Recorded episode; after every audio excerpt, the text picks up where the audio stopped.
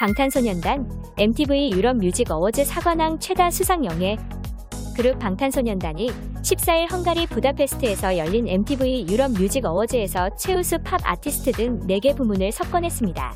방탄소년단은 시상식에서 베스트 팝 아티스트, 베스트 케이팝, 베스트 그룹, 최다 팬 등 4개 부문에서 상을 품에 안았는데요. 이로써 방탄소년단은 이날 가장 많은 상을 받은 아티스트에 이름을 올렸습니다. 지난해 코로나19로 비대면으로 열린 행사는 올해 다시 대면으로 진행됐지만 국내에 머물고 있는 방탄소년단은 시상식에 직접 참석하지 않았는데요.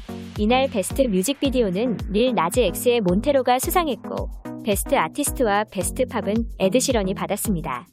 권민아 자멸 후 복귀하는 AOA 멤버들 권민아를 향한 여론이 반전됨에 따라 AOA 멤버들도 하나둘씩 방송에 복귀하고 있습니다.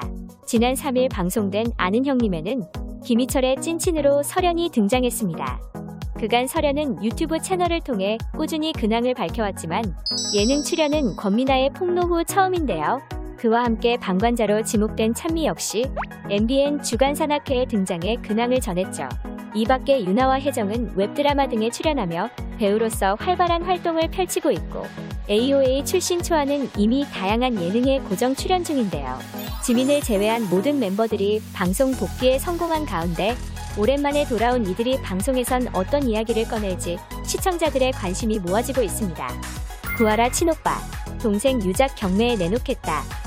그룹카라 출신 구하라의 사망 2주기를 맞아 구하라의 친오빠 구호인 씨는 구하라가 생전에 만든 유화 작품 10점을 경매에 내놓겠다고 밝혔습니다. 경매 수익금은 한부모 가정에서 자란 아이들을 위해 일부 사용될 예정으로 구호인 씨는 옥션 수익금의 일부를 한부모 가정에서 자라는 아이들을 지원하기 위해 플로렌스라는 비영리 기구에 기부할 예정이라고 밝혔습니다.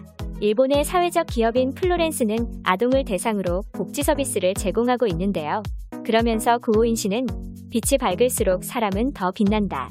빛이 밝을수록 사람의 그림자는 더욱 어둡다. 그림자도 사람의 일부이다. 지금이라도 하라의 그림자를 꼭 안아주고 싶다. 하라의 그림자를 안아주고 싶은 분은 하라의 작품을 보러 와 달라고 말했습니다. 조병규 근황 조병규는 과거 학폭 의혹에 휩싸이며 방송 활동을 전면 중단한 바 있지만 조병규 측은 피의자는 경찰 수사 중 인터넷상에 올린 글이 허위 사실임을 시인하고 이를 깊이 반성하는 공식 사과문을 최근 보내왔다라며 의혹을 강력하게 부인한 상태입니다. 이후 별다른 소식이 없던 조병규가 50일 만에 자신의 SNS를 통해 죽어야 시작되는데 우짜지라는 글과 함께 죽어도 우석이가 쏘는 커피 한 잔이라는 플래카드와 촬영 현장에 온 핑크색 커피차 앞에서 동료들과 함께 포즈를 취한 사진을 올렸는데요. 이처럼 오랜만에 영화 출연 소식으로 복귀를 알린 조병규가 재도약에 성공할 수 있을지 귀추가 주목되고 있습니다. KBS 주말 드라마 스태프 확진자 발생 KBS 주말 드라마 신사와 아가씨 촬영장에 코로나19 확진자가 발생했다는 소식이 전해졌습니다. 촬영에 지원 나왔던 스태프 중 2명이 확진 판정을 받은 것인데요. 이에 따라 16일 오전에도 촬영 스케줄이 잡혔으나 확진자 발생으로 올스톱됐습니다. 현재 출연진과 전 스태프들은 코로나19 검사를 순차적으로 받고 있으며 방역수칙을 준수해서 촬영을 진행했던 만큼 집단 감염으로 번지지 않도록 힘쓰고 있다고 전했습니다.